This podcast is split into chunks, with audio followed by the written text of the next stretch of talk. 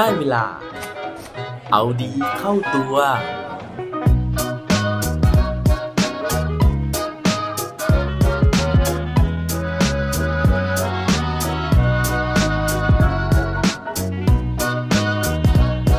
ารบก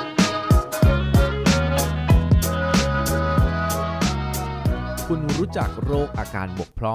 งการสื่อความหรือเปล่าครับสวัสดีครับพบกับผมชัชวาลแสงปรีดีกรและรายการเอาดีเข้าตัวรายการที่จะคอยมาหมั่นเติมวิตามินดีดีด้วยเรื่องราวแล้วก็แรงบันดาลใจเพื่อเพิ่มพลังแล้วก็ภูมิต้านทานในการใช้ชีวิตให้กับพวกเราในทุกๆวันเมื่อสัปดาห์ที่ผ่านมานะฮะต้องถือว่าเป็นสัปดาห์ที่มีความคึกคักนะฮะของข่าวสารโดยเฉพาะในโลกวงการบันเทิงฮอลลีวูดนะฮะเพราะว่านอกจากเรื่องราวของการประกาศผลรางวัลออสการ์นะฮะแล้วก็เรื่องของวิลสมิธที่ผมเนี่ยมาเล่าสู่กันฟังไปแล้วนะฮะเมื่อเอพิโซดที่แล้วเนี่ยยังมีเรื่องราวของดารานักแสดงรุ่นเก่านะฮะที่หลายคนอาจจะคุ้นเคยนะฮะนั่นก็คือคุณบรูซ วิลลิสนั่นเองนะครับคุณบรูซ วิลลิสเนี่ยเขาออกมาประกาศอำลาวงการบันเทิงนะฮะเนื่องจากว่าเขาเนี่ยประสบกับปัญหาอาการบกพร่องทางการสื่อความซึ่งเจ้าสิ่งนี้เนี่ยมันส่งผลถึงขนาดที่ทำให้เขาไม่สามารถที่จะจำชื่อตัวเองได้เพราะฉะนั้นวันนี้นะฮะผมเลยอยากจะถือโอกาสชวนทุกๆคนนะฮะไปรู้จักกับโรคอาการบกพร่องทางการสื่อความแล้วก็ไปรู้จักกับดาราสาวอีกท่านหนึ่งนะฮะที่ต้องประสบกับปัญหานี้เช่นกันแต่ว่าวันนี้เนี่ยเธอผ่านภาวะนั้นมาแล้วแล้วก็กลับมาใช้ชีวิตได้อย่างปกติถ้าเกิดว่าอยากรู้แล้วนะฮะว่าดาราคนนั้นเป็นใครไปฟังพร้อมกันได้เลยครับโดยเรื่องราวของโรคอาการบกพร่องทางการสื่อความวันนี้นะฮะผมไปค้นคว้าข้อมูลเพิ่มเติมมาจากเว็บไซต์ของแพทย์รามานะฮะโดยที่คุณหมอจากโรงพยาบาลรามาธิบดีเนี่ยเขาได้ระบุเอาไว้นะฮะว่าโรคอาการบกพร่องทางสมองหรือว่าเรื่องของการสื่อความเนี่ยมีชื่อเรียกว่าโรคอะเฟเซียนะครับซึ่งเป็นภาวะผิดปกติของสมองซีกซ้ายนะฮะซึ่งเป็นสมองซีกที่ควบคุมเกี่ยวกับภาษาแล้วก็ทักษะต่างๆนะฮะซึ่งจะส่งผลให้ผู้ป่วยเนี่ยมีความผิดปกติในด้านการพูดการออกเสียงพูดหรือว่าการทำความเข้าใจภาษา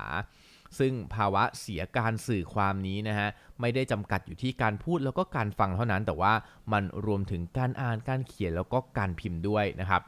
การที่เรามีสภาวะเช่นนี้เนี่ยจะทำให้ไม่สามารถอธิบายหรือสื่อถึงสิ่งที่ต้องการออกมาได้อย่างถูกต้องนะฮะรวมถึงอาจจะตอบสนองได้ช้าไม่ว่าจะเป็นทั้งภาษาพูดแล้วก็ภาษาเขียนทำให้พูดลำบากพูดได้ช้าแล้วก็พูดเป็นประโยคสั้นๆหรือว่าเป็นภาษาโทรเลขแบบนั้นนะฮะซึ่งนั่นเนี่ยมันส่งผลต่อการทำงานในวงการบันเทิงของบรูซ วิลลิสมากๆเลยนะฮะแต่ว่าอย่างที่บอกนะฮะว่าจริงๆแล้วเนี่ยไม่ใช่แค่บรูซ วิลลิสคนเดียวนะฮะที่ประสบกับภาวะนี้นะฮะเพราะว่าในอดีตนะฮะมีดาราสาวท่านหนึ่งนะฮะที่ประสบกับภาวะนี้เช่นกัน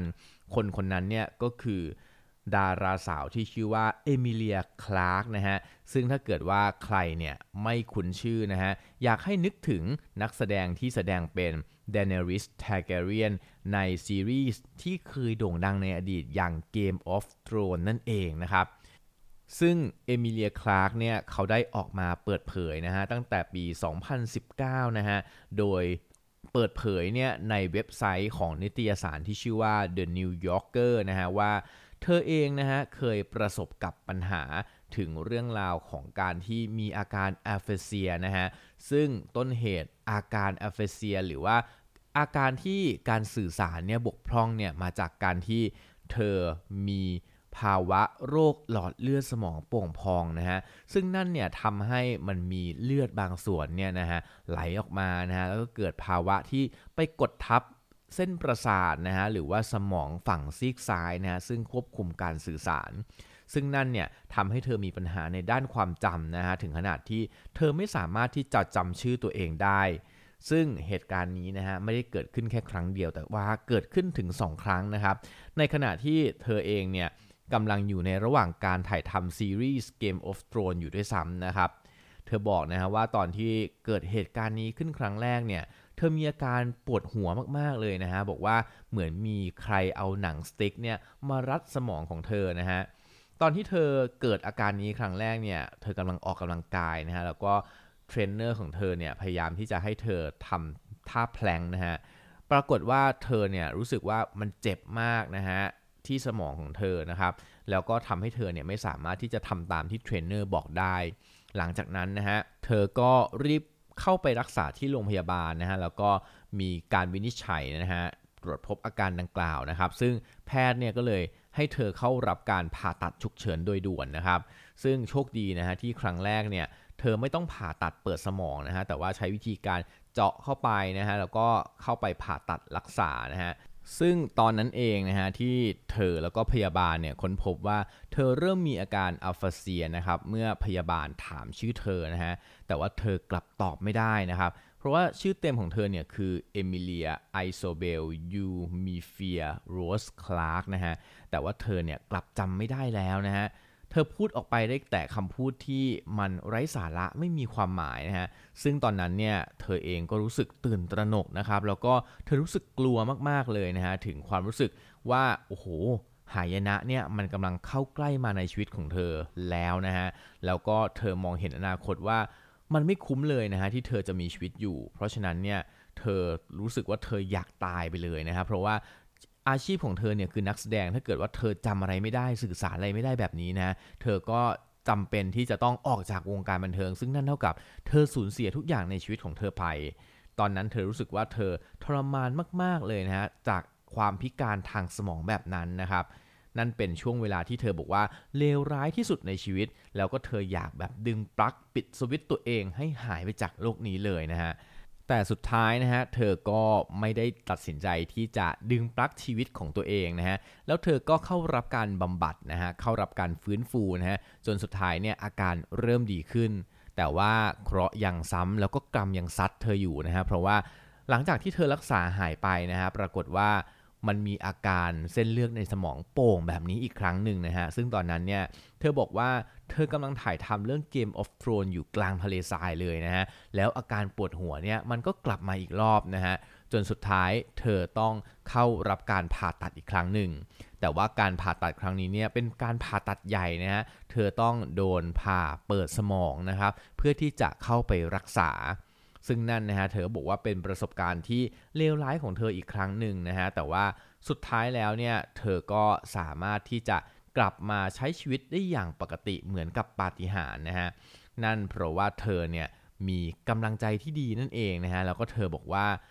โรคนี้นะฮะมันเป็นโรคที่ร้ายแรงมากๆแล้วก็เธอไม่เคยเปิดเผยเรื่องนี้กับสำนักข่าวใดๆมาก่อนนะครับจนกระทั่งเธอได้ก่อตั้งมูลนิธิที่ชื่อว่าเซมยูนะฮะเพื่อที่จะหาเงินบริจาคให้กับผู้ป่วยที่มีอาการบาดเจ็บเกี่ยวกับสมองแล้วก็โรคหลอดเลือดสมองเพราะฉะนั้นเธอก็เลยออกมานะฮะพูดถึงเรื่องราวของเธอแล้วก็จุดประสงค์ของมูลนิธิของเธอนั่นเองนะฮะเพื่อที่จะเป็นแรงบันดาลใจให้กับผู้ป่วยทั่วโลกเนี่ยนะครับได้มีกำลังใจในการที่จะใช้ชีวิตแล้วก็สามารถที่จะได้รับการรักษาจนหายเป็นปกตินั่นก็เป็นเรื่องราวของเอมิเลีย คลาร์กนะฮะกับโรคอาการสมองบกพร่องนะฮะแล้วก็สูญเสียการสื่อความไปนะฮะซึ่งถ้าเกิดว่าใครต้องประสบกับปัญหาแบบนี้นะฮะผมเชื่อว่าก็คงเครียดนะฮะเพราะว่าวันหนึ่งเนี่ยเรากลายเป็นว่าไม่สามารถที่จะสื่อสารหรือว่าพูดจากับคนอื่นรู้เรื่องนะฮะมันก็ทำให้เราเนี่ยค่อนข้างจะกลุ้มใจเลยทีเดียวนะฮะว่าอย่างที่เราได้เรียนรู้จากชีวิตของเอมิเลีย คลาร์กนะฮะว่าถึงแม้มันจะเกิดภาวะบกพร่องขึ้นนะครับแต่ว่าโรคนี้นะฮะสามารถที่จะรักษาให้หายได้บำบัดให้หายได้เพียงแต่ว่าเราต้องให้เวลากับมันนั่นเองเหมือนกับปัญหาหลายๆเรื่องในชีวิตของเรานะฮะมันอาจจะมีทางแก้นะฮะเพียงแต่ว่าทางแก้มันอาจจะไม่มีทางลัดเราอาจจะต้องใช้เวลากับมันนะฮะค่อยๆแก้แล้วก็ค่อยๆเรียนรู้รับมือที่จะอยู่กับสิ่งนั้นไปด้วยกันครับและปิดท้ายวันนี้ด้วยโค้ดดีโค้ดโดนเขาบอกไว้ว่า I will recover because I know I am stronger than thisฉันรู้ว่าฉันจะต้องฟื้นกลับมาอย่างแน่นอนเพราะว่าฉันแข็งแรงกว่าเจ้าโรคร้ายนี้มากมายนักอย่าลืมกลับมาเอาดีเข้าตัวกันได้ทุกวันจันทร์พุธศุกร์พร้อมกด Subscribe ในทุกช่องทางที่คุณฟังรวมถึงกดไลค์กดแชร์ ดยแบ่งปันเรื่องราวดีๆให้กับเพื่อนๆของคุณผ่านทุกช่องทางโซเชียลมีเดียสุดท้ายนี้ขอให้วันนี้เป็นวันดีๆของพวกเราทุกคนสวัสดีครับ